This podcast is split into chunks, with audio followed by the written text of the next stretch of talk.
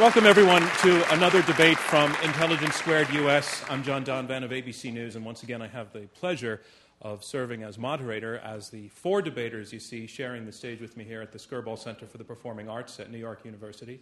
Two against two. We'll be debating this motion Obama's foreign policy spells America's decline. Now, this is a debate. It's a contest. It will have winners and losers. And you, in our audience, and you're one of our largest, this is a sellout for this debate. You will be serving as our judges. By the time the debate has concluded, you will have been asked twice, both once before and once afterwards, to vote on this motion where you stand. Obama's foreign policy spells America's decline. At the end of the debate, the team that has changed most minds over the course of the argument will be declared our winner. So let's go to the preliminary vote. There is a keypad to the right of your seating position. If you agree with our motion, Obama's foreign policy spells America's decline. If you're with the 14, press number one. If you are against the motion, press number two. And if you are undecided at this point, press number three. And if you feel that you've made an error, just correct it, and the system will lock in the last of your votes. And I'll have the results of that fairly shortly. We're going to have opening statements first, and after that, I'll be able to report the preliminary results. So, on to the debate. Round one opening statements by each debater in turn. They are seven minutes each, and I would like to begin by introducing our first debater for the motion Obama's foreign policy spells America's decline. Dan Senor, I first met when he was serving as spokesman for the Coalition Provisional Authority in Iraq. He has a lifelong and keen interest in foreign policy. In that case, he put his money where his mouth was. It was not a safe assignment at all. He has also recently been named as a putative candidate for Senate from New York State, but you have shelved that. I have. For the time being. I, ho- I hope you won't hold it against me. No, but if you're interested in foreign policy, it worked out for Hillary Clinton. Right. Ladies All and right, gentlemen, I will take that as a uh, quasi endorsement. Dan Senor. All right. Thanks, John. Uh, thank you, John, and thank you, Bob, for hosting this. And it's, it's an honor to be here with uh, Bernard Halavi and General Clark and uh, Mort Zuckerman. W- One caveat before I make my presentation I'm not here tonight to issue a sweeping critique of every decision of President Obama's foreign policy. In fact, there are some that I've been quite supportive of, quite publicly supportive of. I thought it was incredibly courageous of President Obama to take on his own political base and commit to doubling down our troops in Afghanistan. Effectively, under his presidency, he will have doubled our troop levels. Maintain the commitment, the agreement in Iraq between Prime Minister Maliki and President Bush and our presence there, despite having campaigned against it vigorously during the 2008 presidential campaign. Nor will I issue a sweeping defense of the foreign policy decisions of President Obama's predecessor.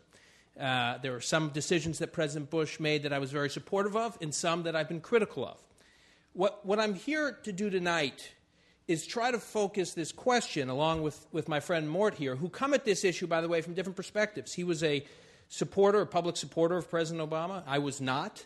But we both have deep concerns about America's power in world affairs today, America's status in world affairs today. And whenever there has been a prospect of American decline, as we think there is today, the, one of the shock absorbers, if you will, to, to prevent that decline, or at least slow it down, has been an enlightened understanding among Americans about America's role in the world, about American power. And the, and the secret is, not so, not so secretive secret, is that it's not just about American power. Sort of an enlightened understanding of American power. It's about America as part of a liberal international order, about America as a builder of a democratic world order. And you have seen these principles articulated, the, the notion that America helps to turn adversaries, whether they're autocratic regimes or totalitarian regimes, and help them transition to democracies. You've seen this throughout American history. It's a bipartisan, post World War II at least, a bipartisan uh, foreign policy commitment dating back to Truman and Acheson after World War II, where they art- articulated certain principles. America will stand by democratic allies around the world no matter what. America will stand by dissidents fighting for their freedom and human rights around the world no matter what. America will consult with its allies before it panders to its adversaries no matter what. And America will have a defense budget and a military budget, not only to defend its own borders, but to back up those principles and stand by its friends.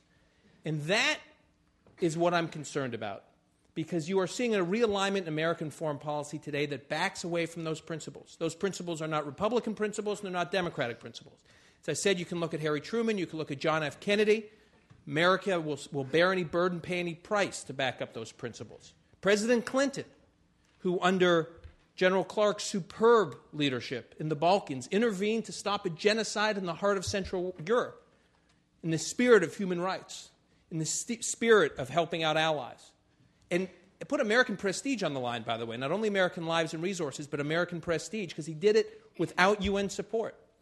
President Clinton enlarged NATO, was willing to bring Central and Eastern European powers into NATO, and not let Russia's ambition for hegemony in the region hold those countries hostage. This is a spirit you've seen throughout our foreign policy, transcending party lines. There have been exceptions, obviously, the Carter years, part of the Kissinger years. And today, today it's more than just a flare up. Today it's a realignment in U.S. foreign policy. You are seeing a, a strategic decision by this administration to basically send a message to our friends and allies around the world that they can't count on us for very good reason, the administration would argue, because we are in an effort to reach out to new quote unquote friends. We're trying to turn over adversaries. And in so doing, we may have to compromise our historic friendships. Look at the, I mean, this is just not an abstract discussion. You just look at where we are in the world today. Iran is closer to having a nuclear bomb today than it was a year ago. This isn't hyperbole, this is a fact. Despite pleadings from our friends and allies in moderate Sunni Arab regimes in the Arab world and leaders in Israel. This is a fact. Leaders in Eastern and Central Europe were completely off guard when President Obama announced a unilateral revoking of our missile defense agreement in the Czech Republic and Poland just a few months ago, all in an effort to reach out to Medvedev and Putin in Russia. Lech Walesa, who personifies the appreciation and the gratitude that millions of people around the world feel for America standing by the principles I spoke about earlier. Said after Obama announced that decision, after his administration announced that decision, he said, This just shows you you can't count on the Americans. Lech. Nicolas Sarkozy, the president of France, has called the president's foreign policy naive. And in the UK, where they talk about the, the, the symbol of a special relationship, the U.S. has had a, a, a, unique relationship with the UK going back to Churchill and FDR, and certainly in the past 30 years, that special relationship between Reagan and Thatcher, President George H.W. Bush and Thatcher, President George H.W. Bush and John Major, Clinton and Tony Blair, and President George W. Bush and Tony Blair. And yet, it's an open discussion in London. The special relationship between the UK and the US is in jeopardy. Gordon Brown, former Prime Minister Gordon Brown, had to had made five requests, five requests to have a one on one meeting with President Obama and couldn't get them to answer the phone. He wanted to meet the UN, he wanted to meet the G20. This is enormously embarrassing to the Brits. And Secretary Clinton, when she was in Argentina in March, she called on the British to reopen, to reopen negotiations with Argentina over the Falklands a wound that was in the process of healing 30 years ago, and she ripped that scab off. A country, to do this to the UK, a country that has shed so much blood in its alliance with America, and today has 10,000 troops in Afghanistan serving with us. So I would simply say that American alliances are in major jeopardy around the world. I think the message has been clear over the last 15 or 16 months that it's a darn good time to be an adversary of America, and it's a pretty crummy time to be a friend an historic ally of America. And the moment our historic alliances and friendships believe that they cannot count on America and its fidelity to the principles of Truman and Acheson, America truly will be in decline. Thank you, Dan Senor. Our motion is Obama's foreign policy spells America's decline. And speaking first against the motion, Wesley Clark, you've just heard him complimented by his opponent for his service uh, leading NATO forces in the operations in Bosnia. He's the former NATO Supreme Allied Commander Europe.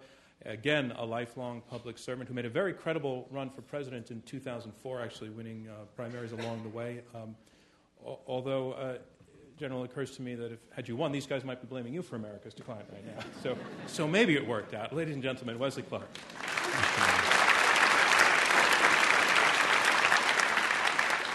John, thanks for that introduction. Um, I'd like to be up here debating my own foreign policy, but that isn't the debate. But this is a very, very important issue. And, uh, and I'm very honored to be here with, uh, with Dan and with Mort and with Bernard. And thank you very much for moderating, and thanks to all of you for being here.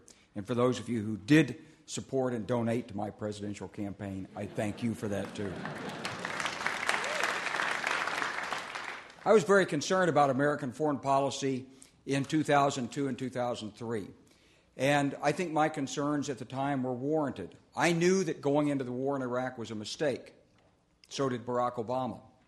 We couldn't stop the administration from going in. I testified in front of Congress. I, I, I warned. Of course, we knew our armed forces were going to do great. We, why not? We've been practicing and building for it for years and years and years. It's the war that everyone expected to fight. It was like, well, why is it taking us so long? So we went in there, and in, just as we expected, in three weeks we're, or less, we were in Baghdad, and uh, Baghdad fell, and that was the end of it, and then the troubles began. The truth is, when we're talking about American foreign policy, it didn't begin on the 21st of January 2009. And so I want to establish uh, three things tonight. First, that Barack Obama began in a deep hole. And the first rule of when you're in a deep hole is stop digging and start getting out of it. The second thing is, I think he's doing a lot of things right. And third, I want to address some of the things that, uh, that Dan brought up here. So, first of all, the deep hole. I don't think there's been any period in American foreign policy and domestic policy where we've seen so many crises and difficulties. It started with, with 9 11, when the administration basically ignored the experience of the Clinton administration, didn't pay enough attention to terrorism, and we got clobbered. It then went into a war in Afghanistan that didn't target the correct enemy that was just a scattering of bombs. Osama bin Laden was there. The military was never told to get him, and he went to Pakistan. Then we withdrew our intelligence assets. We prepared to go to war with Iraq, which, for a variety of reasons that have never been fully explained, the administration was insistent on doing. That easy victory turned into a drawn out, very expensive, very difficult insurgency. In the process, we lost friends and allies as they all fell by the wayside, except for a couple of great allies like Britain and, and Italy. But the Europeans rightly had questions about how necessary this war was. We were no more in the deep insurgency than Katrina came, and Hugo Chavez and others had to offer assistance to the United States because we couldn't seem to take care of our own problems in Katrina. And then followed up by the financial collapse of 2007 2008, which uh, really put us in, uh, in a hole as a nation that was in decline. So Barack Obama had a very tough road to hoe. I think he's doing a lot of things right. He's starting by trying to make more friends and fewer enemies in the world. So he's reached out a hand of friendship to the Islamic world. His speech in Cairo was incredibly well received. He was nominated and received the Nobel Peace Prize based on the atmosphere he projected. And that atmosphere goes a long way in international relations. He's kept our military strong. He has doubled down in Afghanistan. He's made it clear that there'll be no easy path for terrorists in the United States. He's stayed very tough on homeland security. He's stuck with the commitments America made in Iraq. He's got a team in the Pentagon and, and elsewhere that will follow through on the effective policies of the previous administration and modify them where necessary. So I think he's doing a lot of things right in terms of keeping us safe. Uh, I think in terms of his work with NATO, they've made very strong presentations at the NATO summit. We brought in new members in NATO, Albania and Croatia, helping to fill out the Balkans and try to bring stability into that region. Uh, and we've worked on other areas, like trying to open up Burma. He's broadened the dialogue so that when we go to the uh, uh, Asia Pacific uh, economic groups and ASEAN and talk over there, we're not just talking about pursuing terrorists, we're talking about all the other things that are important for us. And he's taken a major role in international economic affairs. And really, there's nothing more important for America at this point. After you keep America safe, than to rebuild this economy and to work with our friends and allies around the world to do that. And he's doing all of that. As far as Iran is concerned, and I, here I want to turn to, my, to the third point. Let's talk about Iran. Because of going into Iraq, the Bush administration was never able to bring moral force or intelligence to bear on Iran. In fact, there was an erroneous intelligence report in 2007 that said they'd given up their nuclear program. So let's give the president time to sort of get traction in world affairs. He's had it. He's brought consensus to bear in the United Nations that Iran is not complying. All options are on the table. That chapter is not over by a long shot, I would predict. As far as missile defense is concerned, there's a better way to do it. That's a missile defense that we have right now on our Navy ships that can intercept mid course. We may need to go back to Europe at a later time when the Iranians deploy an intercontinental ballistic missile, but they're a long way from having it right now. Inside Eastern Europe, the policy of putting the missile interceptors and the radars on the ground had adherents, but it also had opponents. And what Barack Obama has done is focus on the essential element, which is the rationale for putting those interceptors in place and the radar in place, and that was to deter and reassure vis a vis Iran. And that's exactly what the policy that he announced will do. Our Navy can do those intercepts. We do have that capability, and it will be as a, much more effective against Iran than the system that was being placed in the Czech Republic and Poland. I can't comment on what President Sarkozy said about Barack Obama's naivete. I'll leave those kinds of personal comments aside. But I think what you do have in the president is a man who is experienced in the world, a man who looks at the other side as well as what his own feelings are, someone who's running a pragmatic, non ideological policy, someone who's shown he's tough, he's hard headed, he means what he says, he's going to take America and lead us forward. I think you have to vote no to the idea that President Barack Obama's foreign policy spells America's decline. That's a no. Thank you. We are halfway through the opening statements portion of this debate. I'm John Donvan of ABC News, serving as moderator. We have four debaters, two teams of two, who are fighting it out over this motion Obama's foreign policy spells America's decline. You have heard the first two debaters, and now on to the third. I would like to introduce Mort Zuckerman, who is chairman and editor in chief of U.S. News and World Report and publisher of the New York Daily News. And are you, I know that you're wounded tonight. Do you prefer to sit or well, we appreciate that uh, in pain and with cane, you, you made it here. Ladies and gentlemen, Mort Zuckerman.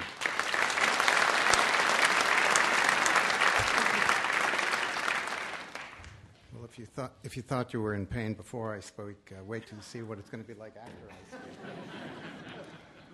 I speak. Good evening. Uh, I want to uh, share with the other speakers the pleasure of being a part of this wonderful group and to speak to this audience. Um, let me just say when President Obama came into office, there was really a quiet sigh of relief around the world because he wasn't George Bush. Um, the expectations, no, I don't mean that. I think there was a, a, a huge concern in the world about the nature of American leadership at that point and the expect, expectations about President Obama were exceedingly high. Now, any president of the United States really inherits a great legacy. Uh, we stand at the top of the power ladder. We are not a dominant power, but we're the leading power. And we're the only power that can coordinate and coalesce groups of nations. Um, most countries distrust the United States less than they distrust one another. So they look for Washington, to Washington for leadership, um, and they look for Washington to support them against regional uh, opponents um, and other threats. They know they cannot solve most of these problems without the United States, and they need our leadership in the most severe and serious way.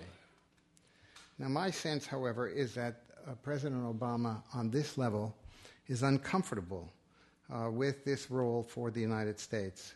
He seems to be uncomfortable in leading a lot of other nations uh, and almost feels that there's nothing special about America's role in the world.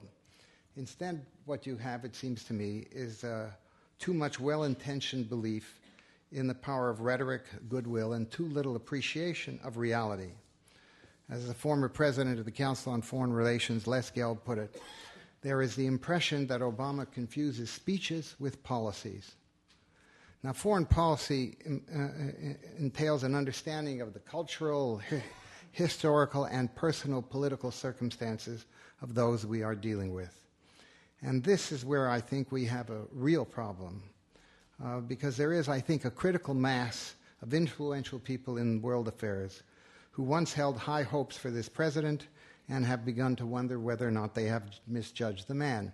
In the Middle East, they always talk about the following. There are two chess games that are always being played in the Middle East. One is the chessboard that you see on top of the table. The other is the chessboard that is below the table that nobody sees except the people who know how to play the game. And the sense that they have is that this administration does not know how to play the game and has made mistake after mistake after mistake to the point where there is really an erosion of confidence in the United States and a limitation, therefore, on what we can accomplish. And it also has contributed to a growing perception that uh, Obama's management of American power is almost amateurish. Um, he tends to be, speak as a teacher rather than as a leader. Um, now, in meetings with many of the uh, leaders of the Arab world, particularly the Sunni leaders, they fear an expansionist Iran proceeding with full speed ahead on a program to develop nuclear weapons on top of programs testing intermediate range missiles. I will give you uh, an illustration of how a major foreign leader of an Arab country put it to me. He, when you remember, Obama said, if people uh, extend a, a hand to shake our hands instead of a fist, we will shake that hand. He says the problem is with Iran. You can't deal with them by shaking their hand. You have to deal with them by showing that you are capable of uh, uh, exercising the fist. And that is what, that is that understanding and that understanding of the culture, not just in the Middle East, but in many parts of the world that is missing. And what, you, what do you have? You have the, the centrifuges continuing to spin in Iraq. And there is no sense, uh, for example, when they had the uh, uprising uh, uh on the streets of Iraq, that we were there with them, that we were on, as Fuad Ajami put it, on freedom's side. Uh, now, the question is is Iran going to be emboldened by what they see and experience as American weakness and the lack of real willpower? Well, um, as long as the Arab foreign man, uh, the, the, Arab foreign ministers put it in the following way. One of them said, and this is a quote. He said, "They are hopelessly naive. The Americans are hopelessly naive, and they in in that part of the world, naivete is not just naivete it is seen as weakness, and it really gives the impression that the leadership does not have the stuff that real leaders are made of. And that is the feeling that they have about America these days. Now, uh, this is what uh, French President Sarkozy was referring to. I mean, in fairness to what he said, um, Obama basically comes and gives a speech about wouldn't it be nice if the world did not have any nuclear weapons? Yes, it would. And he basically said this is almost an alternative universe, he said. It's as if uh, nuclear weapons could be banished from the face of the earth. They cannot be, he said. And Sarkozy pointed out that there are two countries, he says this in the meeting in which uh, the president was uh, in the audience. He said there are two countries right in front of us doing the exact opposite, referring, of course, to North Korea and Iran. And Iran that had ignored five UN resolutions on this issue alone. Um, in a later diplomatic push vis a vis Iran and North Korea, that yielded nothing. Sarkozy said, We are right to talk about the future, as the president was referring, but we also have to worry about the present. And here you have these two countries, members of the United Nations, who are pursuing exactly the policies that we find inimical. We've got to find some way to deal with the present, he said, and not with the future. In fact, he pointed to the president, looked at the president, and said, This is not the real world that you are talking about. This is the virtual world. Now, this is in the full uh, presence of many leaders of the United Nations in, in the audience, and, a French president says this to an American president. You have to admit that the world is upside down when the French president sounds much stronger than the American one. and this is what it seems to me is what we have to address here. Now, I can add to those things. You've heard the references to uh, when Obama withdrew the promises of ABM defenses to two countries in Central Europe, perhaps thinking that he might appease Russia into abrogating their patronage of Iran's nuclear ambitions. Well, frankly, this has obviously failed. And now in Central Europe, there is the fear that the United States may long, no longer be a reliable guarantor of their security. Mort Zuckerman, your time is up. My time is up. Well, Thank that's you very, very helpful. much. Let me just, uh, uh, if I may, just close, okay? I just want to say one thing about this. What we are talking about here is an ability to play the game and an understanding of how to play the game and play the game well and effectively. That is what I see as lacking in the, in the uh, uh, Obama administration and why it makes me feel that we are on the decline. Thank you. Our motion is Obama's foreign policy spells America's decline. And our final speaker, I'm very pleased to say, is uh, a European. Given that we are speaking about foreign policy, I'd like to introduce Bernard Henri Levy, French philosopher and public intellectual. I would love to see the business card that says philosopher and public intellectual. he has written extensively about the United States, very often in positive tones, and he is here tonight to argue against the motion that Obama's foreign policy spells America's decline. Ladies and gentlemen, Bernard Henri Levy.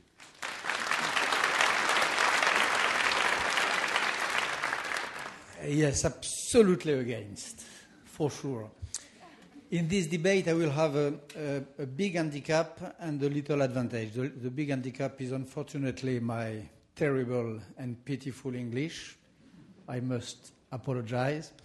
And my little advantage is to look at this topic, at this motion from outside, and maybe from a slightly objective point of view when you when you speak about uh, Obama's foreign policy uh, spe- uh, spelling America's decline, what do people say in reality? Number one, they speak about the weakness, the supposed weakness of Barack Obama, his practice of compromise, his taste of compromise, and so on. I think it is not true. I think that Obama, as I see him from outside, tries compromise, does um, makes the most he can do with compromise, and when it does not work, for Syria, for example, when Syria proves to be continuing to bring some heavy weapons to a fascist party which is Hezbollah, then sanctions and strength. Barack Obama as any of your last presidents, believes in strengths, but he believes in strengths as the great strateg, strategist, as Sun Tzu, as Clausewitz, as Machiavelli, holding the fire, and not this degree zero, this zero degree of strength, which is the, just the Jacksonian politics. The second thing which is meant when one speaks about uh, Barack Obama spelling uh, the decline of America uh, alludes to the fact that Obama would be not enough supportive to his natural allies and too much supportive for his enemies.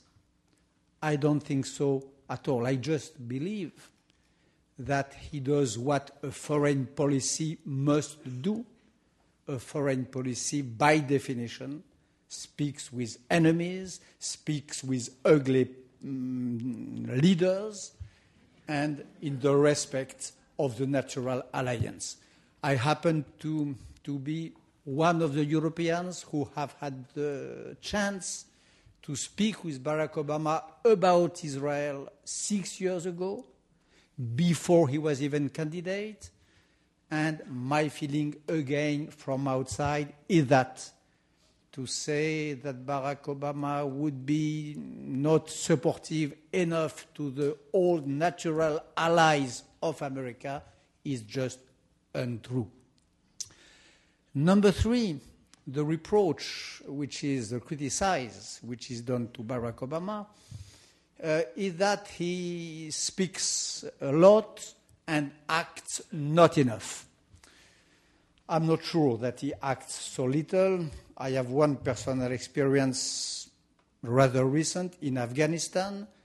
I was there in the Uzbin Valley with some of your guys embedded in an American unit, and I saw that the strategy of General McChrystal, endorsed by your president, is not so bad and is producing some real results on the ground. But this be put aside, it is true that Barack Obama speaks, speaks a lot, but why does he speak so much?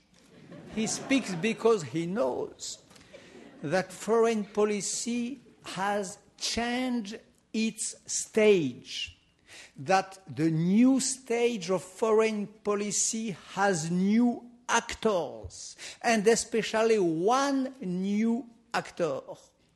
Not only the chancelleries, not only Sarkozy, not only the big leaders of the world or the little leaders of the world, but the public opinion. Barack Obama understood that to have a real foreign policy supposes to address directly the world public opinion, that it is the only chance to achieve some real results, as he did, for example, with the speech of Cairo.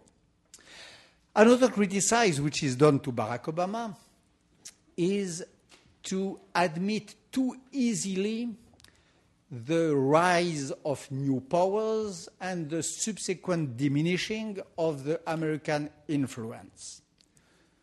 Power of Russia, power of, of China, and so on. But again, who is really spelling the decline? Those who still live in the world of yesterday, frozen in old schemes, or those who try to understand the world which is coming with new lens, with new glasses, and trying to maintain the rank of America in this new world. Barack Obama just knows that China is becoming a big power. He just knows that Russia is an actor, defreezing itself from the old Stalinist era. He knows that he has to deal with that, and he does. And the last reproach which is done to him is about exceptionalism. I read that often that Barack Obama is getting rid of this old American creed, which is exceptionalism. And why? Because he apologized for Abu Ghraib, for Guantanamo, for torture, and so on. I believe the contrary. I believe that only the dictators never apologize. And I believe that when you apologize, it means that you believe in your creed, that you believe in your values, and you believe in their superiority. Barack Obama, more than ever, believes on the house shining on the hill, and that's why I vote no on the motion. He does not spell American decline. Thank you, Bernard Henri And that concludes opening statements for this Intelligence US Squared debate. so here's where we are. We are about to enter into the part of the debate where the debaters address each other directly, and we also bring in you, the members of the audience, to ask questions. The way that we'll do that when we come to the questions is if you raise your hand and I find you, um, there will be ushers with microphones. They'll bring a microphone to you. We'll ask you to stand if you're a member of the news media or have any other relevant or interesting affiliation. Uh, we'd appreciate it if you would share that with us. And when you get the microphone, if you can hold it about that far, fists distance away from your mouth so that the radio broadcast will be able to uh, hear you. Now, before the debate, we had you vote on where you stood on our motion Obama's foreign policy spells America's decline, and we now have the results of that, of that uh, vote. Before the debate, this is where it stands 23% of you are for the motion, 45% are against the motion, and 32% are undecided. That's where it stands now. At the end of the debate, we'll have you vote once again. And the team that has changed the most t- minds during the course of the argument, it will be declared our winner. So now on to round two, where the debaters address each other directly. We have here at the Skirball Center for the Performing Arts at New York University two teams of two, Dan Senor and Mort Zuckerman, who are arguing that Obama's foreign policy spells America's decline. They have made the argument that President Obama has snubbed old friends. On the other side, Wesley Clark and Bernard Henri Levy, who have made the argument that President Obama is setting out to make new friends. What we're really talking about at some level, in terms of the person of President Obama, is the matter of respect. Does the world respect him? And I want to put that question to both sides briefly. First, to the team for the motion. Is President Obama respected, and is it the right kind of respect? Mort Zuckerman. Well, I'm going to speak with a French accent, if you don't mind.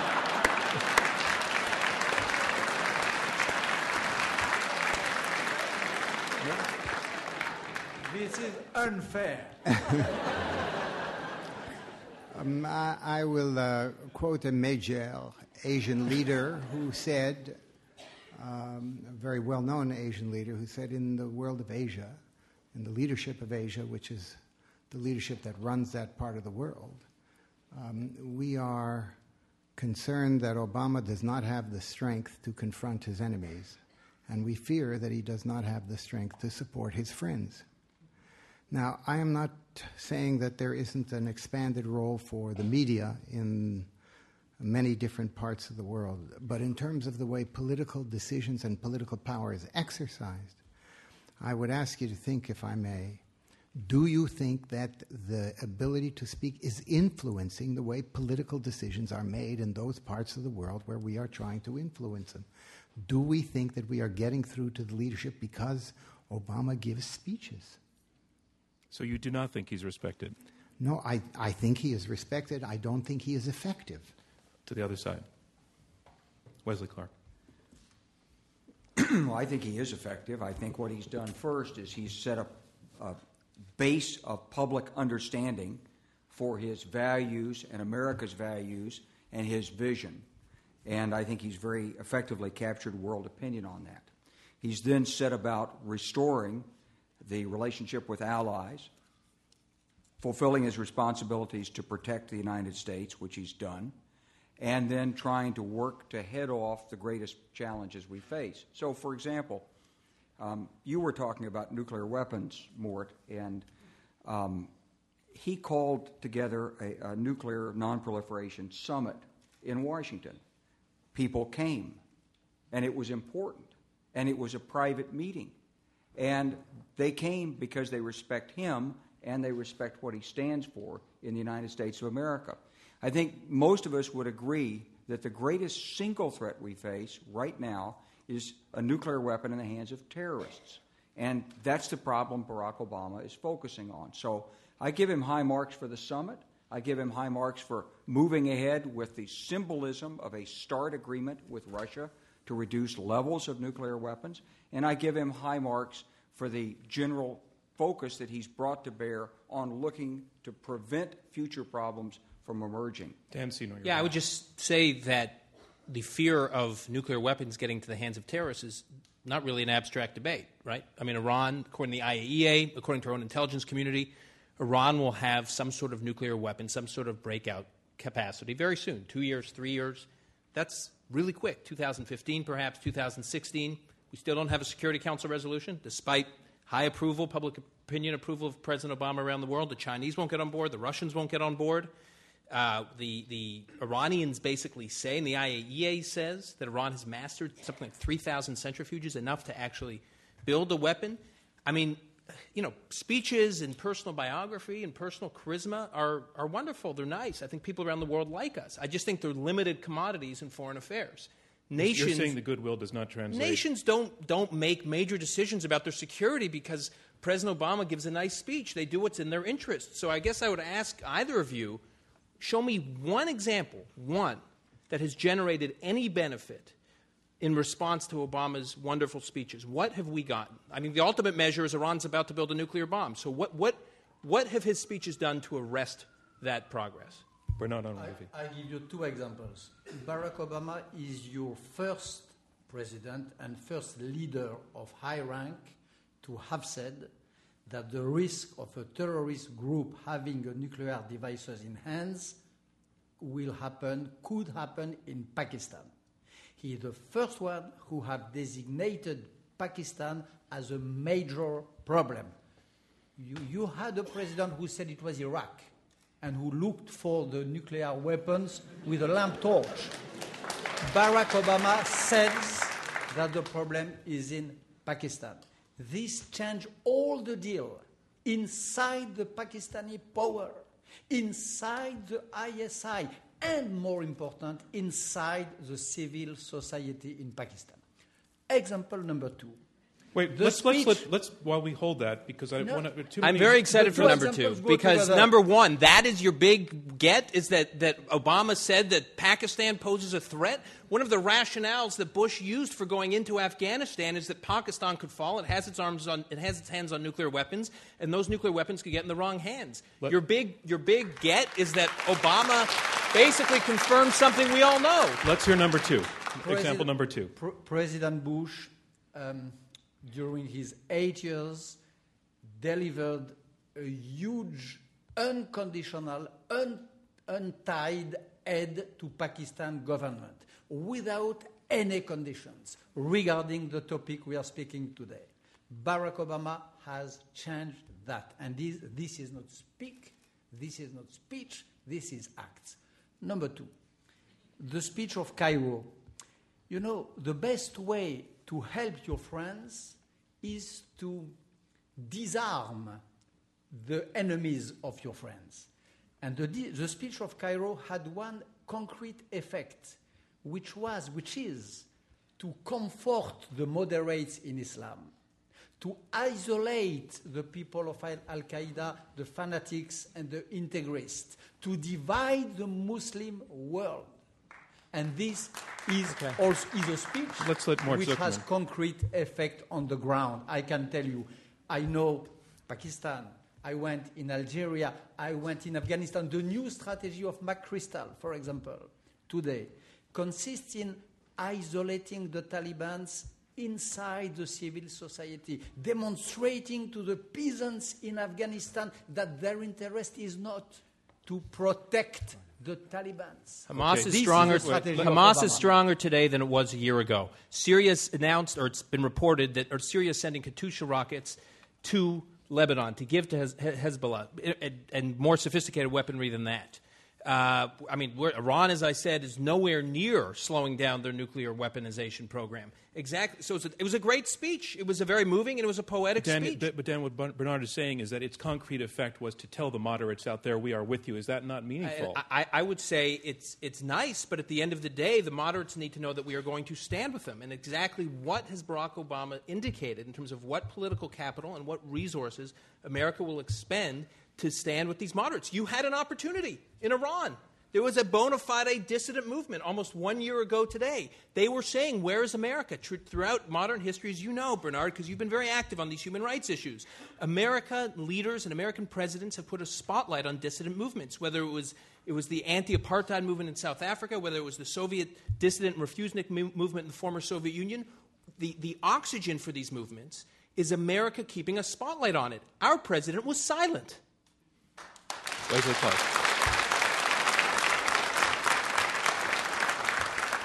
Well, in the first place, the inspiration for a lot of that movement came from the words of Barack Obama and his symbolism. Secondly, secondly, I, I think it's very interesting that you want to ask what's the benefit of a speech because one of the things that we should be talking about is concrete policies and specific actions. One of the things we did learn during the previous administration was that harsh rhetoric doesn't help. Strong, bullheaded rhetoric appeals to Americans, but it doesn't change foreign affairs. It's what Ahmadinejad wants. It helps him consolidate his grip on power when we call him names. So Barack Obama played a very clever strategy in that. It didn't work, but no But it was a clever strategy. America. Didn't work. You can't, America, I'm sorry, even though I know that I would like to believe that America could cause a revolt inside Iran. We've been talking about a change in regime through six administrations, and it hasn't happened in Iran yet. And so I don't think that to, I don't think it's a, a legitimate criticism to say that Barack Obama gave a speech and the Iranian uh, revolt against the, the uh, Ahmadinejad didn't work. I mean, that's not cause and effect. But what is a demonstration of Barack Obama's strength is his staying with his commitment in Iraq. It is reinforcing in Afghanistan. And there's not a leader in the world who would look at Barack Obama and say he made an easy decision on that. He did not pander to the American public. And those of you in this audience, I bet if you took a vote on that, the majority of this audience would not have supported him when he put those extra troops into Afghanistan. And yet, that was the right call, and it was a tough call, and he is recognized around the world for his courage in making that call. I, too, have talked to foreign leaders, and Mort, that's what they tell me. Mort Zuckerman. Well, um, I think you, again, I hate to say this, but I think you're speaking only to foreign leaders who speak with a French accent. I don't know what else to tell you. No, I, that's an unfair comment. Look, let me just say this. Um, uh, the one area of the world I think where we have to worry about is, frankly, the Middle East. And uh, there you have, I think, a couple of countries and a couple of movements that are really threatening a lot of our allies, um, Iran being one, the movements in Hezbollah and Hamas and leadership, uh, uh basically terrorist groups of that sort. Um, uh, for Syria to have just provided Scud missiles or their equivalent to uh, Hezbollah is changing the whole uh, military context of the region. Nothing is stopping these people, and I, I don't dismiss entirely the rhetoric of the president.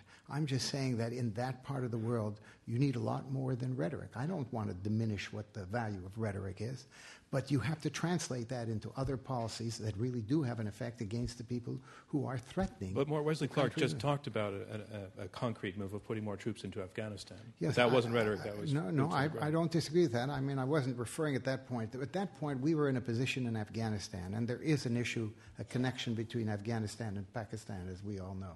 If there was a rationale for going into Afghanistan, it is to make sure that Afghanistan, uh, that uh, Pakistan does not collapse because they do have 120 or whatever the number of nuclear weapons they have, and that is the worst thing that would happen if they fall into the wrong hands. So, in a sense, we are protecting Pakistan and all of that. So, I don't, I don't diminish that. I'm not saying that everything he's done is wrong. I'm just saying that when you play this game out there, and it is, in a sense, a, an understanding of how to work in that community, I'm afraid that the rhetoric that is being saluted here is not nearly as effective as you would say, and the policies that would be effective are simply not being carried out. Our, our, motion is Obama's foreign policy spells America's decline. And in arguing for this motion, are you saying that the decline has begun already? We're in it? Uh, Dan Senor. I, I, think the, uh, the, the prospect of decline is real. We are in an early stage of it. And it, what is, what and, is decline? And it can be arrested. Uh, as, as General Clark and, and Bernard said, General Clark, in his opening statement, said that America was in decline when Barack Obama took over that, that we were in a deep hole. So th- then you're arguing that we're already in decline. And the question is now, is Obama slowing it down? And I, I would say that um, uh, when you have a situation where leaders around the world, allies of ours, historic allies, are openly calling us na- naive and questioning our commitment and our loyalty, that will spell American decline because we can't do this on our own. And I, I want to ask a question. You know, I, I agree with you that George W. Bush was extremely, I'll be the first to admit, unpopular around the world. Right? He got much bigger crowds uh, uh, opposing him traveling around the world than Barack Obama gets supporting him. Uh, but one thing President Bush did have is very deep relationships with leaders Aznar in Spain, Harper in Canada, Howard in Australia, Blair in the UK, Sharon in Israel. Uh, I, I, and Putin in Russia. hold on, hold on. He that was that was an enormous mistake. And by the way, he basically stood by Georgia when Georgia went to war with Russia because of Russia's provocation. So that was a big mistake by Bush, and I'm glad he ultimately agreed to move off that outreach to Russia. But you look at these leaders: Blair, Berlusconi, Howard, Harper. Um, these leaders stood by Bush through thick and thin, even though their populations despised him. I ask you to now tell me one leader today that has that kind of relationship with Barack Obama. One leader around the world that is so moved by his speeches and so moved by, by this press release he put out saying that Pakistan has terrorists in it. Uh, point, point one leader that is willing to stand by him and who he has a very close alliance. Just one. I think it is because of my French accent, but you did not get what I said, I suppose. So I will repeat. The, one, the characteristic of the period where we are is that Berlusconi, Zapatero, and even Sarkozy might be less important today than the peoples, than the masses, than the huge crowds who all over the world were fed by a rubbish Yes. anti-Americanism for, for ages and who are slightly changing their mind. Maybe Sarkozy say that Barack Obama is naive, but not maybe. He said it in a speech before the UN General Assembly. Sarkozy is not so important. More important than Sarkozy is that you have, as you know, an annual poll judging the big leaders of the world. And Barack Obama, the last poll two months ago, arrived at 46 or 48. So, Dan, Well, What- no, what that- you're getting- those polls don't make policy. Governments make policy, and there's not a Those single government policy- that's yes, willing. To, it's yes, very nice. They history- cheer. They applaud for him. Tell history me one leader. made- that, no, no, is- Bernard. One leader. One History leader. is not made by Berlusconi. No. History are made by real people, suffering people, losing their houses, Yes. suffering for terrorism, being fed up by fanaticism. Which- This is the real actor of history. And in front of these people, Barack Obama is much more popular than has So, been I think your this is an three important last clarification. presidents. Are you- I think- basically I conceding think Wait, the wait, that? Dan. question you're asking, Dan, is a naive question. And I'll tell you why. the, the, the inner Sarkozy in you. And I'll tell you why. Because if you believe that leaders stand by the United States because of some personal relationship with the president, then you're neglecting the whole political basis for their own mandate in their own country. So if you scratch, scratch, Wait, if let- you let- scratch, let me no, just no, that's- you- you just made a sweeping wanna- charge. Can Uh, I just say what I'm, if you could scratch very deeply on someone like Prime Minister Blair, and nobody's managed to scratch very deeply on him yet, he would think, he would tell you that he was trapped by his early support of the Bush administration in Iraq. He has defended it and defended it and defended it because that's what political leaders do. But if you talk to the people who were around him at the time and were there, and all of a sudden we jumped in without a second UN Security Council resolution, he thought he could influence President Bush the way he could influence President Clinton. He signed up on his team. He jumped in there, to, and it turned out there was no influence at all. But political leaders act for their own survival. That's what motivates political leaders. Berlusconi, Blair, all those people saw they had to hang on to the commitments and the statements they had previously made. They couldn't back away from them. Not because of their great respect for an American president, but because of their own domestic politics. So, Wes Clark, put this in terms of, of Obama's presidency in two sentences. Its relevance for Obama's He's going to make smart policy decisions. He's going to bring the people of the world with him. He's going to moderate the domestic opponents around the world of our policies. It's going to make it easier for foreign leaders to agree with and support Okay. us. So, Dan, you need a shot back at this Yeah. because it's, these have been two arguments against your point that the personal relationships are Yeah. critical. I, I, I want to be clear here. It is true that political leaders make decisions based on their domestic political situation. In fact, several of the leaders I cited lost their elections because of their commitment to standing with the United States under President Bush. Two, security matters. Probably security matters to, I have a slightly less cynical view. Security matters to these leaders, in many cases more than politics. And it was because, not of some personal, emotional relationship that they had with President Bush. I'm sorry if my American accent, I wasn't able to make my point clear. I, their, their, their sense of loyalty to President Bush was because of his commitment to them and his commitment to the security of their countries, which is what they ultimately care about, and his commitment to security abroad.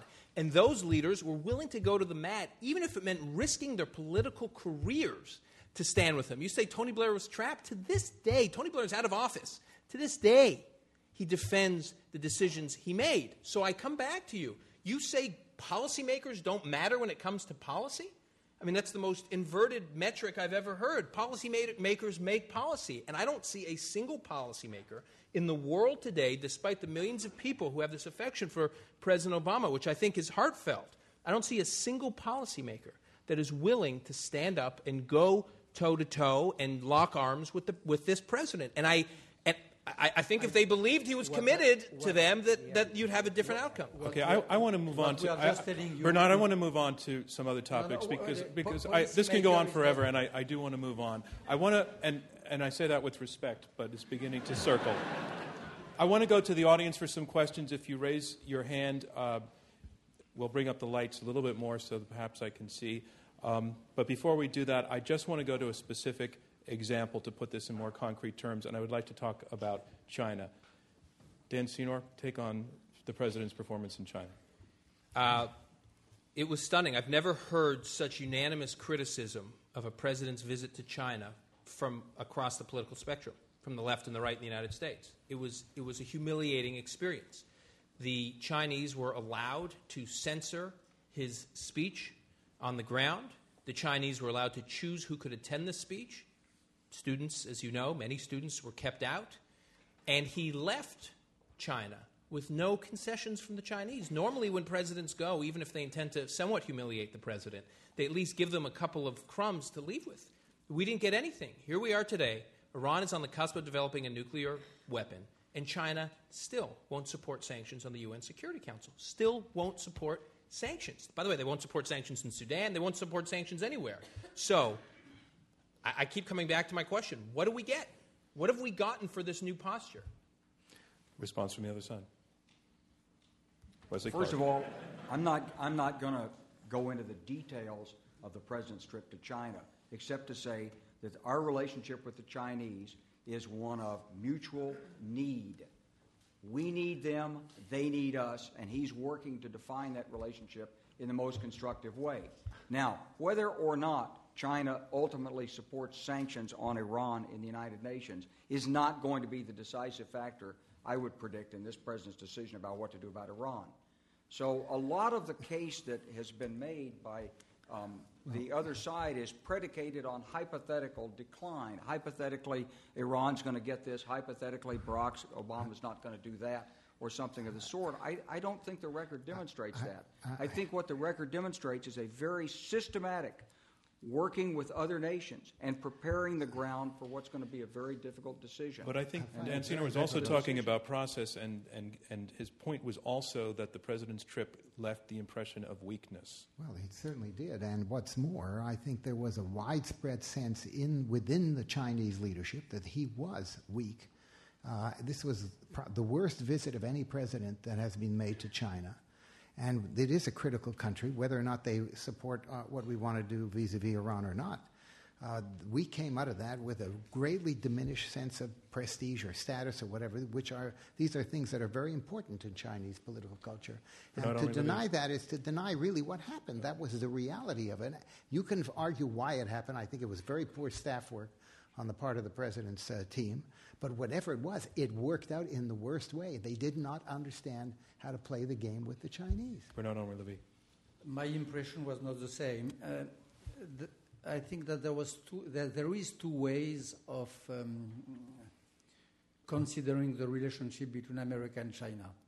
One way, which m- probably would have been the way of another president, uh, is conflict, opposition, revival of Cold War.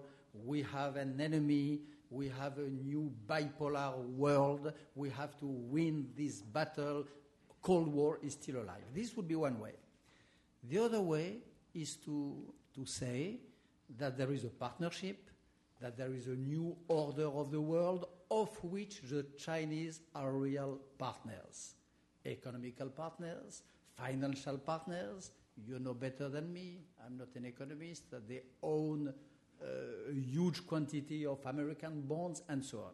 The impression which was released, which was delivered by Obama's visit, was the impression of a non historical relationship, of a real partnership, of a new ground, a new departure for a relationship based, of course, on different visions of the world. A totalitarian regime on one side, the embodiment of modern democracy on the other side, but nevertheless a constructive partnership. And for this, we have to thank Barack Obama to have given this impression. Let me, go, let me go to some there questions. is some road to be done still, of course. The, the, the road is not over, is not the end. That is Gentleman that is a on the aisle. optimistic vision of what happened uh, on Barack's visit to uh, China. Uh, I don't think there is a single. I haven't seen, and I've read most of them, uh, maybe not all of them. I haven't seen a single person who understands what goes on in China who thought that was a successful visit. That in fact we came out with an enhanced relationship. Quite the opposite. It was a diminished rela- relationship. I just, you can give any interpretation you want to it, but I, I really cannot accept that description of what happened. Gent- sir. Um, my name is Eric Edelman. I'm a retired Foreign Service officer and former Undersecretary of Defense for Policy. I'd like to direct a question to uh, General Clark, but before I do, I'd like to associate myself with the comments that uh, Dan opened the debate with about uh, General Clark's service as Supreme Allied Commander. Uh, during Bosnia, I was the U.S. Ambassador to Finland at that time and was proud to be working by his side. Um, but I do have a, a somewhat critical question about the comment you made with regard to the administration's phased adaptive approach for missile defense announced last September in, in Eastern Europe. Uh, putting aside the rather unfortunate timing uh, announcing the decision on the 40th anniversary of the uh, Soviet invasion of Poland to the Poles, um, the phased adaptive approach, eight months on, still has not got a deployment plan that the Department of Defense has been able to describe to the Congress. Uh, they can't say how many Aegis ships with the SM 3 uh, Block, uh, Block 1A and B missiles will be deployed, where they'll be deployed, will they be deployed in the Black Sea. Uh, and these are important questions given that the CBO study of missile defense Eric, Eric described I, just, the. I just want to ask you to translate yourself slightly. yes. Slightly. I mean, this is a pretty smart audience, but I just want to ask you if you could uh, find a slightly more generic way. The question, the question is way. the general said that the phased adaptive approach the administration is deploying will provide greater capability. My question is how can you judge that when we don't know what the deployment plan is? If you know what the capability of the Aegis cruisers is, what the uh, missiles are, and what they could do when deployed there, then you have a pretty good appreciation for what it can do to protect the nations in the region when those ships are deployed. Now, like you, I haven't seen the plan. I'm not in on the classified planning, and I don't know why it hasn't been released, and I can't defend it. Should it have been released? Should it have been out there? Should it have been briefed to the Allies? Well, we could discuss that.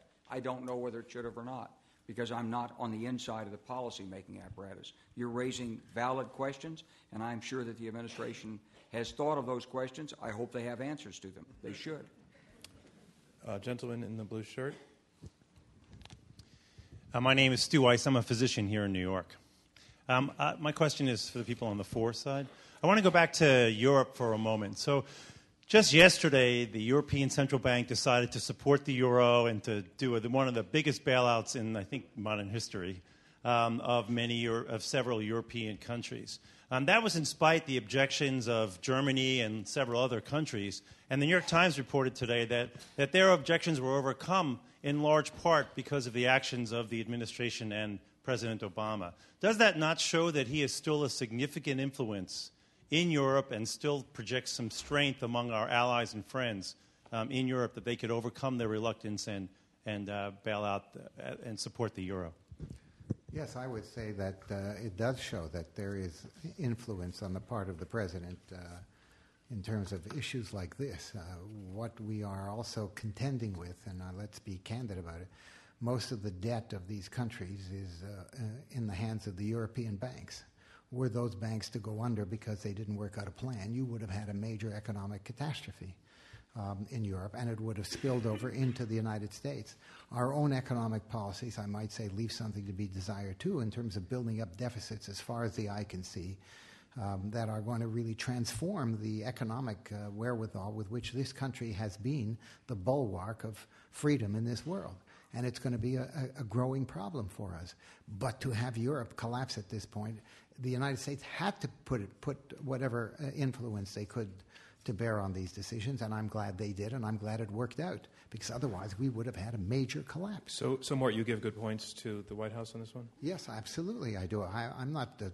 I don't think that everything the White House does is bad. Well, don't get me wrong on that, okay. but I think on this, Fair absolutely. Enough. Fair enough, uh, ma'am.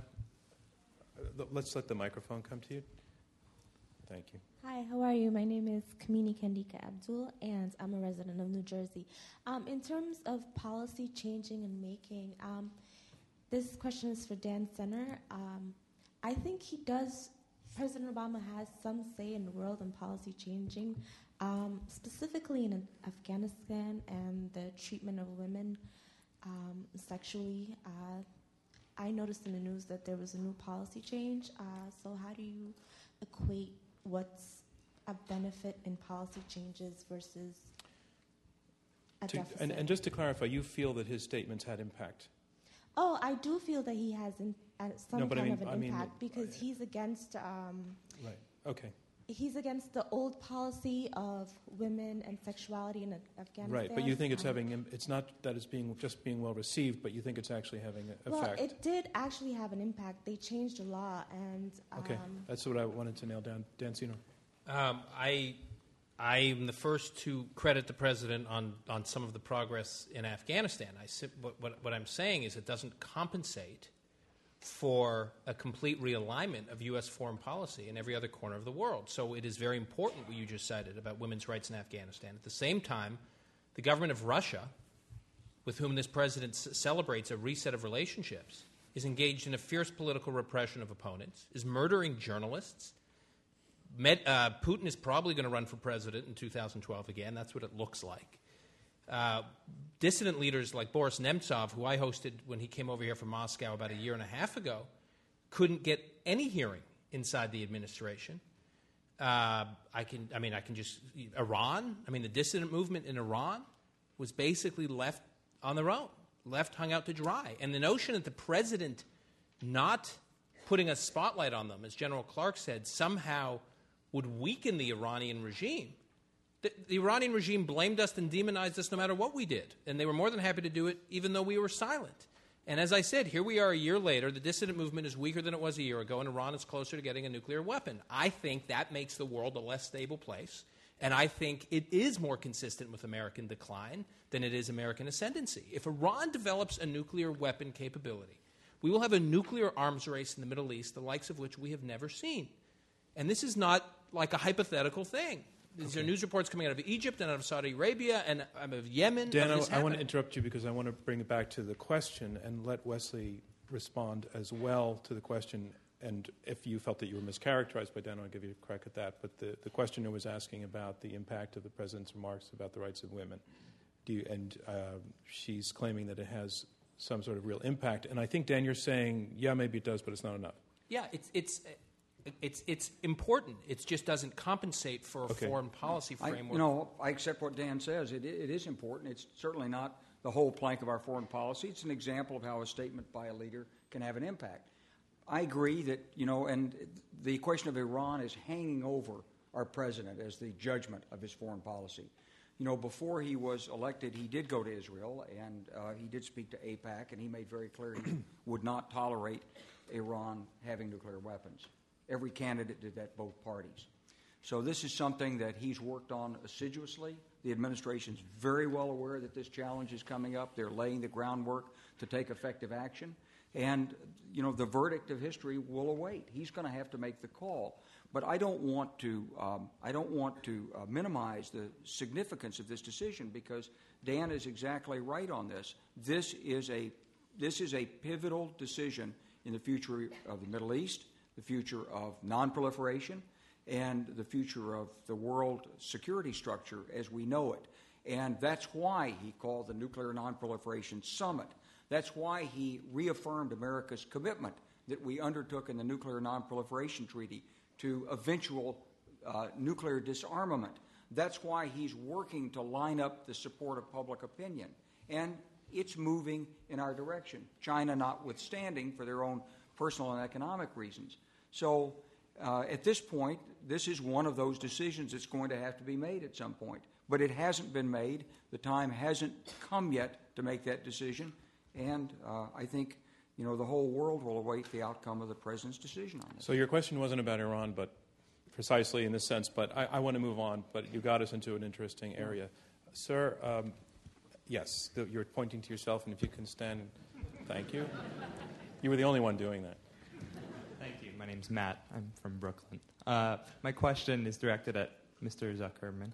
Um, you, uh, it was mentioned that you uh, were a supporter of Barack Obama during the campaign. So uh, it seems to me that he campaigned on this policy of engagement that you oppose and has only become more, his, his policy in places like Afghanistan and Pakistan has only become more muscular and alienating his base uh, since he has come into office. So I'm wondering how you can explain that discrepancy. And I have another question, just very short for everybody. I, am only going to take one question. That's just okay. one of our rules. Let's let that go. Well, yes, I did uh, support. But you're saying he's not engaging enough. Uh, Obama, yes. Yeah.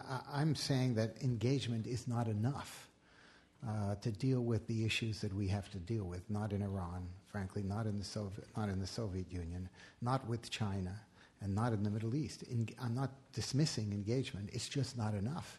And as I say, the, the, the, the, the view that, that so many of them have is that they don't think he is going to be tough enough to deal with the issues that really have to be dealt with in a tough minded way. I hope that they are wrong, and I hope that I am wrong. But the evidence so far, frankly, is not encouraging. And frankly, you, when you deal with those people, they are not encouraged. I mean, this is not something that I'm making out of thin air. I promise you that this is what they are saying and what they are very concerned about. Okay, so I, I, I, I support uh, engagement, but engagement is, is one hand. The other hand is they have to, you have to be able to deal not just with a handshake, but with a clenched fist. I need to say something for the radio broadcast. We are in the question and answer section of this Intelligence Squared U.S. debate. I'm John Donvan as moderator. We have four debaters, two teams of two, who are arguing over this motion Obama's foreign policy spells America's decline. And, sir, just you can nod or not. I just want to ask you your critique of the president's performance is more a critique from the left that he's become too muscular. Am I correct about that? That you're citing that critique. So, so he's getting it from the other side, and I believe, uh, Bernard, that's also the case often in Europe. That where people are disappointed in Europe with the president is that, in fact, he did send troops into Afghanistan, and that he went to accept his Nobel Prize and made an argument in support of war in certain causes, and then, in fact, they thought he was too tough which is the opposite of this side. There is not so many critics uh, against Obama in Europe. I don't, um, I don't think so. What is, uh, what is very positive and very positively appreciated in Europe is that Obama engaged some troops in Afghanistan, maybe not enough according to some, but with some concrete, effective, and important results on the ground. This is the important point. With uh, some troops, not uh, as much as many as some would have wanted, some real results, two sort of results. And you have to speak, you have to be very concrete and go into details to appreciate these sort of things. Number one, as I said, inside Afghanistan, isolation of Taliban's. This is a new reality on the ground. Taliban's are less and less as fish in water in some of the valleys where they were kings a few months ago.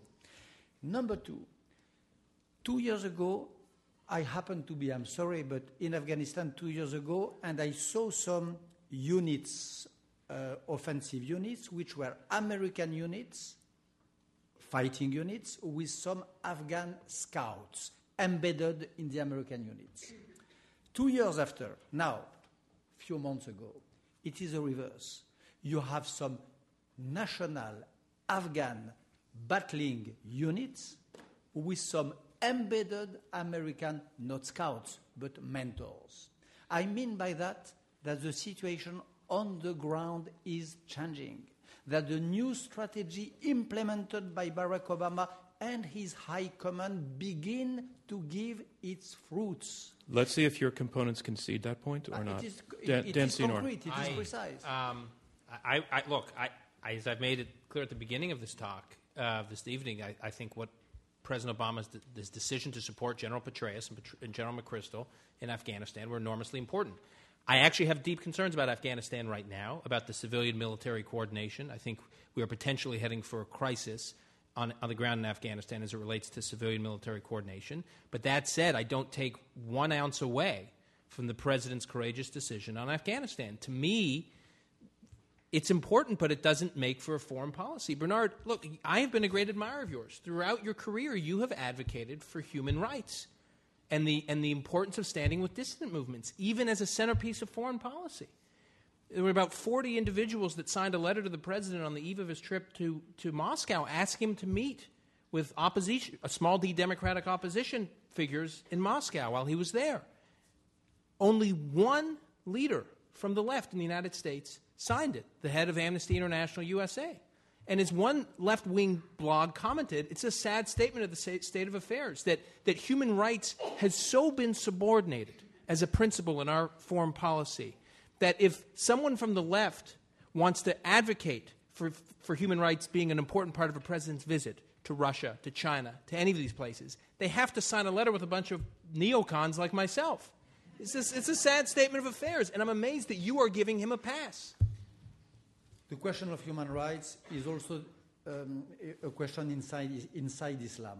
Today, the real uh, shock of civilization is inside Islam, inside Islam, between Islam, democratic Islam, and uh, integrist and fanatic Islam. In this battle, which is the most important battle of the moment, Obama, is play, Obama and his team and Clinton are playing a major role in separating the two, in isolate, isolating the fanatics and the integrists from the moderate, in saying to the moderate Muslims that they are no longer our enemies, that we are on their side, that we are facing the same problems, and that we are sharing the same values. This also is human rights. So why and, didn't and the that? women, Whoa, whoa, Bernard, and the women in say that? Why Afghanistan, didn't he give in Pakistan, and all over the? Muslim world heard, listened, and heard the message. Can I ask you a question? Why didn't he give that exact speech you just gave when the dissidents were rising up in Iran? He,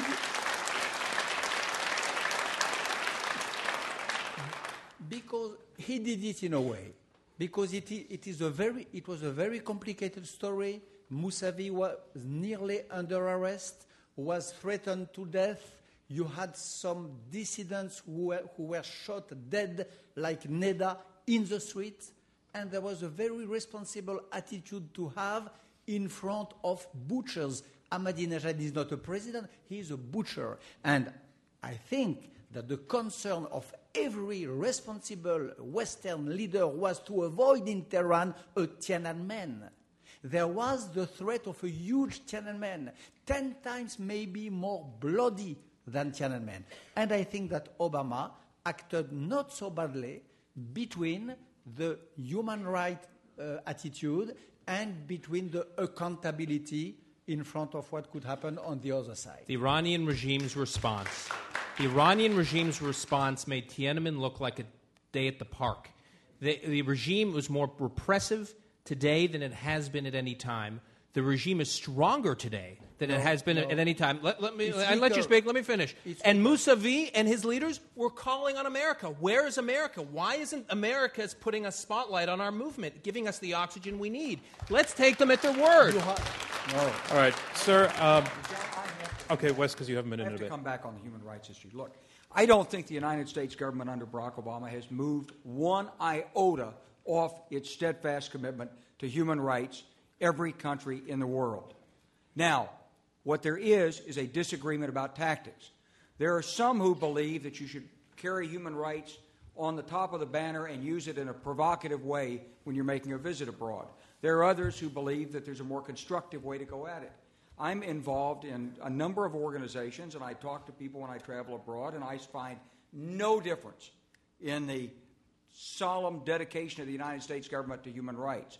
But I do think that there is a difference in calling for human rights and making a big splash about it as a provocative gesture when you go into a country where you know you're going to have conflict on this. and trying to work Uh, behind the scenes and more quietly to actually improve the opportunity for human rights. And so that's what this administration is trying to do. Ma'am, if, if you don't read your question, I see you're holding a piece of paper. If you're prepared to just set, blurt it out, we'll take your question and make it brief. Thanks. Don't read. Hi, my name's Anna. I'm a senior at the University of Vermont, and my question is directed towards the opposition bench. Both of you spoke about how the leaders do what's best for their country and how now public opinion is now more important and even considered the new actor when it comes to foreign policy. Why is it then, when foreign policy is so important to public opinion, and p- public opinion says that what Obama did and his actions towards Israel and the Israeli government earlier this year was inappropriate? He did not listen to public opinion until two bipartisan letters came to him from Congress. If public opinion is so imperative to the president and his foreign policy, how come it took Congress to back it? And in that case, you're talking about U.S. public opinion. Yes. Okay. Yes, but I was not speaking about this public opinion only. Yeah, I didn't think so. I was speaking about pub- world public opinion. And I was saying that we are going out, we are living a policy of big hugs, of uh, good buddies, Sarkozy, Bush, and so on, and we are good friends, blah, blah, blah. This was the old politics. And George W. Bush was very good at that. Had hugs with Sarkozy, with Berlusconi, with uh, uh, Aznar in Spain, and so on. And that today we are facing, we are discovering a real moving actor, which is the public opinion, the fighting uh, public opinion in Iran, which is the women in Afghanistan, which is all the people around the world. And to this, Barack Obama addresses for the first time a language which goes at the same time to the brain and to the heart. It is, I travel a lot.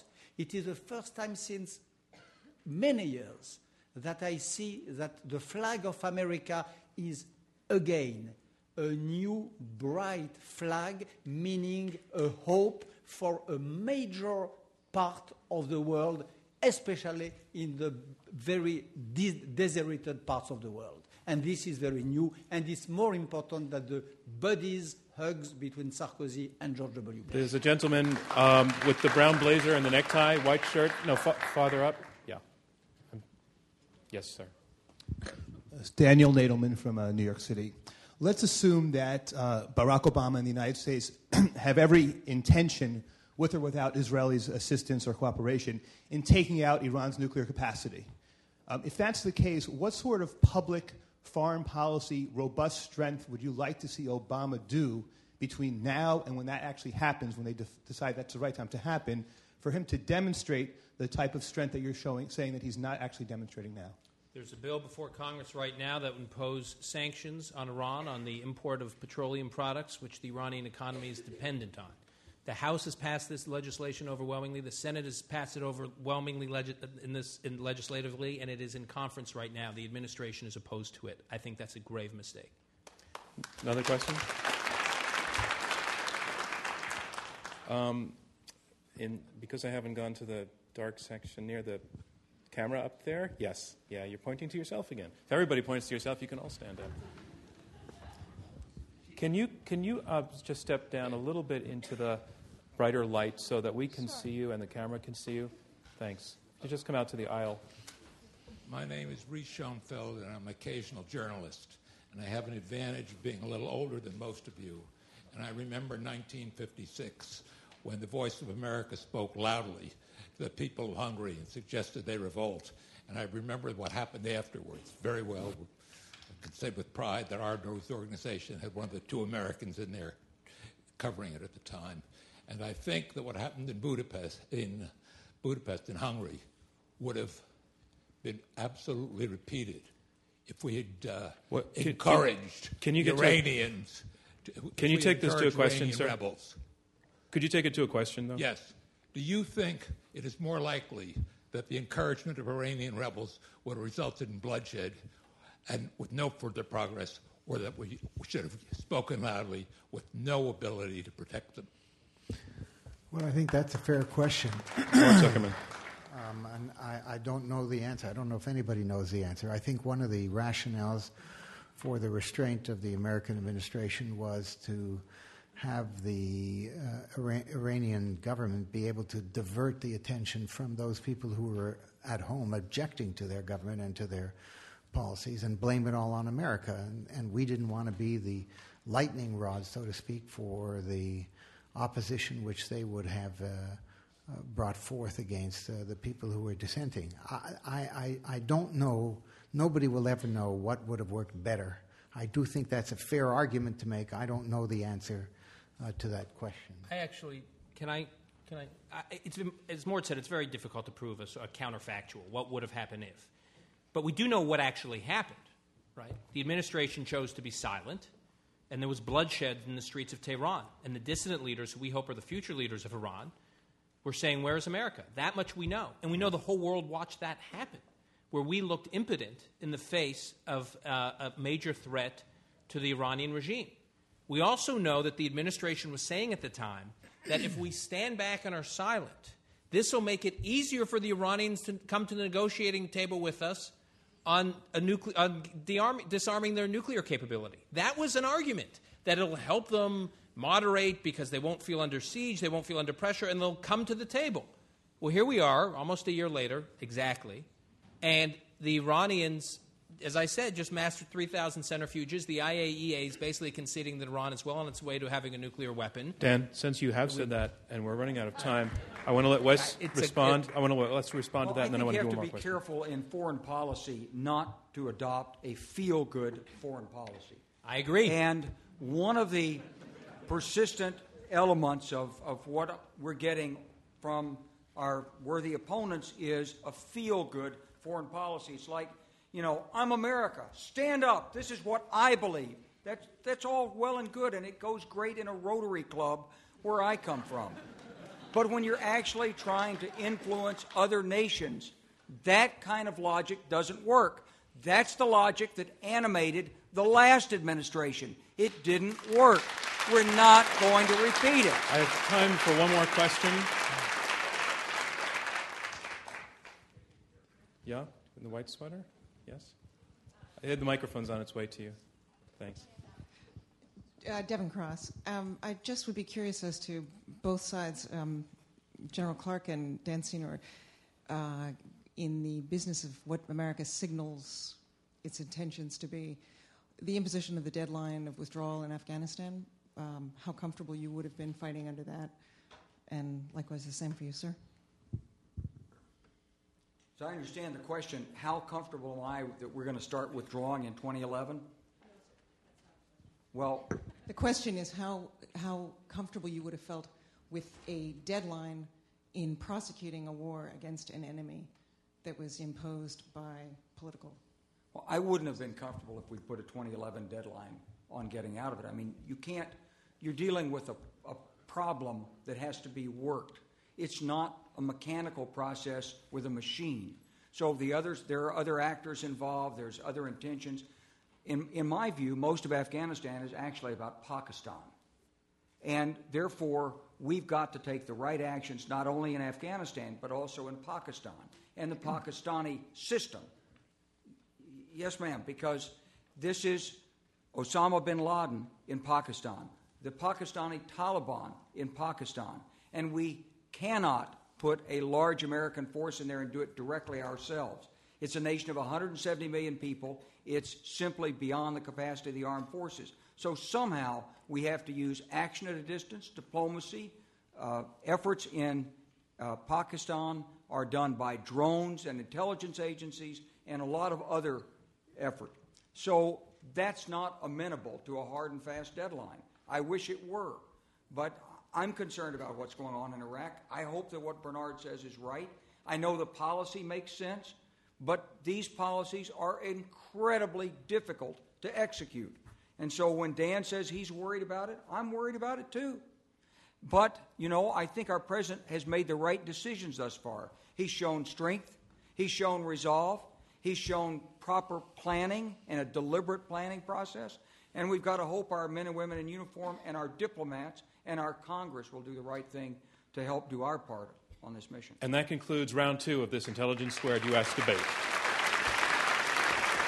So here's where we are. We are about to hear brief closing statements by each of the debaters in turn. They will be two minutes each, and that is their last chance to change your minds before you vote for the second time. So, to remind you of your vote on our motion when this debate began, the motion being Obama's foreign policy spells America's decline. Before the debate began, 23% of you agreed with the motion, 45% of you disagreed, 32% were undecided and here to listen. And we will have you vote again in a few minutes after closing statements, and the team that has changed the most minds will be declared our winner just a few minutes from now. But first, round three, closing statements. And speaking first against the motion, Wesley Clark, retired four star general, former NATO Supreme Allied Commander Europe, and senior fellow at UCLA's Burkle Center. Well, I guess the first thing I would, I would say is that the position, the power position of a nation is dependent on not only its military, but its economic strength and its political processes, its decision making, on a whole host of factors. And Barack Obama took over a nation, I'm not going to label it decline, I'm just going to say it was in a hole. And he's tried to work very systematically to pull us up out of that hole, keeping us safe, dealing with other nations. He hasn't accepted the old prejudices. He did not go to China and say, I won't talk to you unless you release two human rights activists right now. Because the issues between the United States and China are not best dealt with in that kind of a public forum. He went to Europe and reassured our allies. He's been very strong in the NATO summits, but he's also tried to reach out to Medvedev in Russia. Maybe it won't work, but he's done as much as he can to line up the strategy. He knows what the crucial decisions are that are coming. And every indication shows our president is a man of strong logic, strong convictions, and a man who doesn't hesitate to make tough decisions when they're necessary. He knows those decisions are coming in this administration. And when he makes them, I think you'll see that America is a strong, capable, and respected nation. America, our foreign policy under Barack Obama, spelling America's decline? I don't think so. I think you're seeing America rebuilding itself, pulling itself up by the bootstraps to move forward into the 21st century. Thank you. Thank you, Wesley Clark.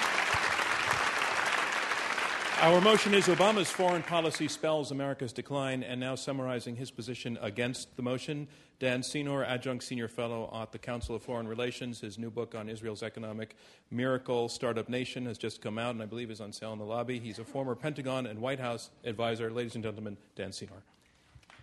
Um, you know, there was an interesting development about six, eight weeks ago after the administration caused a near rupture in the U.S. Israel relationship over an insult uh, that the administration felt it had been subjected to by the Israeli government over the, over the settlement issue in East Jerusalem. A week later, Secretary Clinton went to Moscow. And the purpose of that trip was to try to get the, the Russians to get on board on the Security Council for real sanctions against Iran.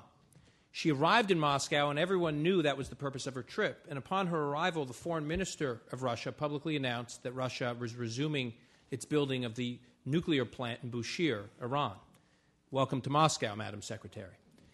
When a senior administration official was quoted in the Washington Post was asked, Do you think that was an insult? He said, Absolutely not. Now, anyone who believes that, by the way, shouldn't be a senior administration official. But more importantly, it's a metaphor for this administration's realignment of its foreign policy. Whether it's in Latin America, whether it's in the Arab world, whether it's in Israel, whether it's in Eastern and Central Europe, we are sending a very consistent message, and the leaders of that part of the world are no longer saying it quietly. They are saying it publicly, that they feel that America is moving away from its historic commitments to those countries. As you heard tonight, there's not a single policymaker or government leader as, as Bernard and General Clark said, there's not a single policymaker or government leader that they can cite that is willing to stand with America today and expend real political capital to stand with America. There is, there is, there are no real concessions to point to for all this outreach we've done for all these speeches that the president has given. As I said before, before, personal biography is nice and it is moving to win over crowds around the world. It is not a substitute for a foreign policy, especially when your country's in decline. Thank you, Dan Senor. The motion Obama's foreign policy spells America's decline and summarizing his position against the motion, Bernard Henri Levy, French philosopher and best selling author. Yes, to conclude, I think that we, we are entering in a, in a new world with new rules of the game, with new actors, and that, of course, the decline is possible.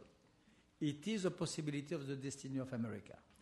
But I believe that Obama goes against, resists this possible decline for the following reasons. Number one, he says uh, bye bye to this terrible illusion, which was the neoconservative illusion that you could build democracy just like a Fiat Lux.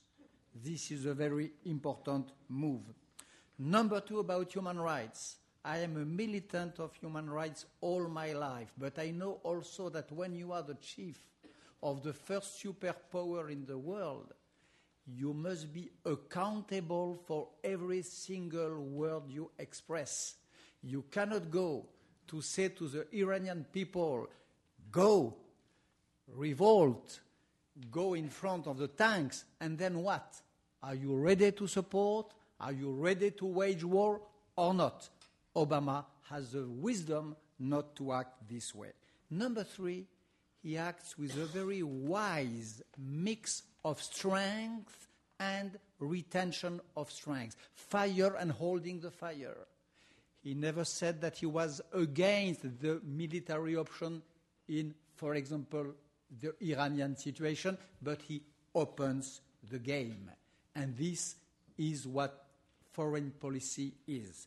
And at the end, I must say that since a few, since two years, it is more easy all over the world to be a, a friend of America.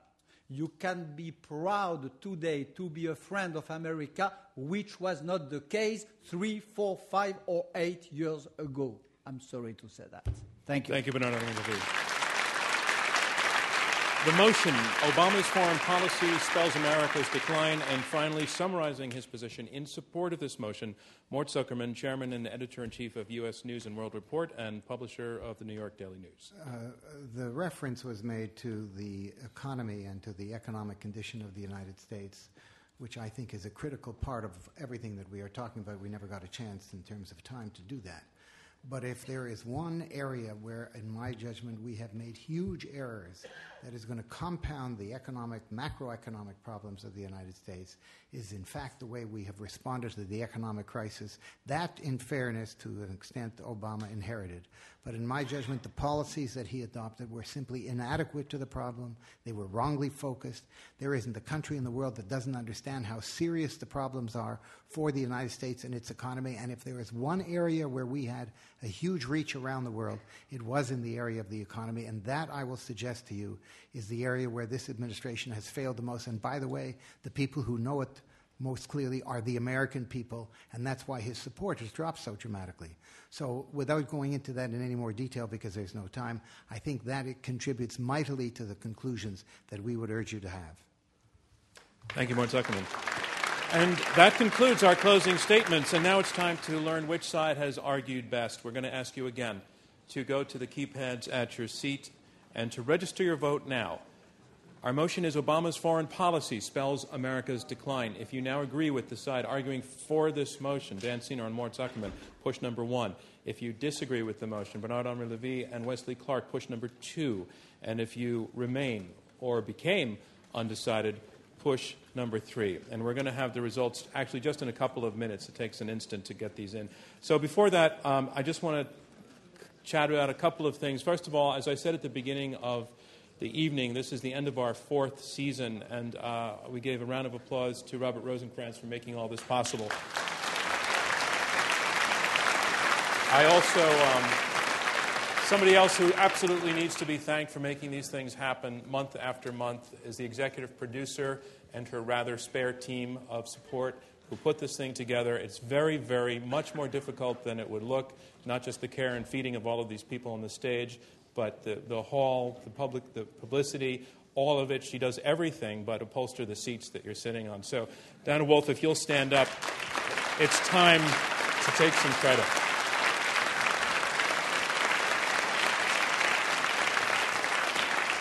And finally, in light of tonight's debate, I just think it was one of the most intelligent and high level that we've had. I want to thank all of our panelists for this. A special thanks goes to our venue, Skirball, and our partners, NPR, Bloomberg Television, Newsweek, and everyone who has supported this fourth series of debates. On Tuesday, June 8th, Intelligence Squared US is traveling to the museum in Washington, D.C. It's the first time that we are holding a debate outside of New York City. The motion is the cyber war threat has been grossly exaggerated, and it will be debated by top cybersecurity experts, including former NSA Director Vice Admiral Mike McConnell. Tickets are on sale through our website now, so everybody get to Washington. We'll see you there. We will be back here at the Skirball in the fall. We will be debating topics that include the rights of terrorists, same sex marriage, bank reform, religion, and profiling at airports. To receive updates and ticketing information, make sure to visit the Intelligence Squared US website and sign up for our mailing list. And debates uh, uh, dates are already listed in tonight's program. All of our debates, as we said at the beginning, all of our debates can be heard on more than 220 NPR stations across the nation, and you can also watch all of the debates, including this one, on Bloomberg Television. The air dates and times can be found in your program. And don't forget to read about tonight's debate in next week's copy of Newsweek, and you can pick up a current issue on the way out. All right, it's all in. I've just been given the results. Remember, the team that changes the most minds is declared the victor, and here it is. Our motion Obama's foreign policy spells America's decline. Before the debate, 23% of you were for, 45% against, and 32% undecided. At the end, 34% are for the motion, 58% are undecided, 58% are against, and 8% are undecided. The team against the motion carries the night. Congratulations to them. Thank you from me, John Donvan, and Intelligence Squared US.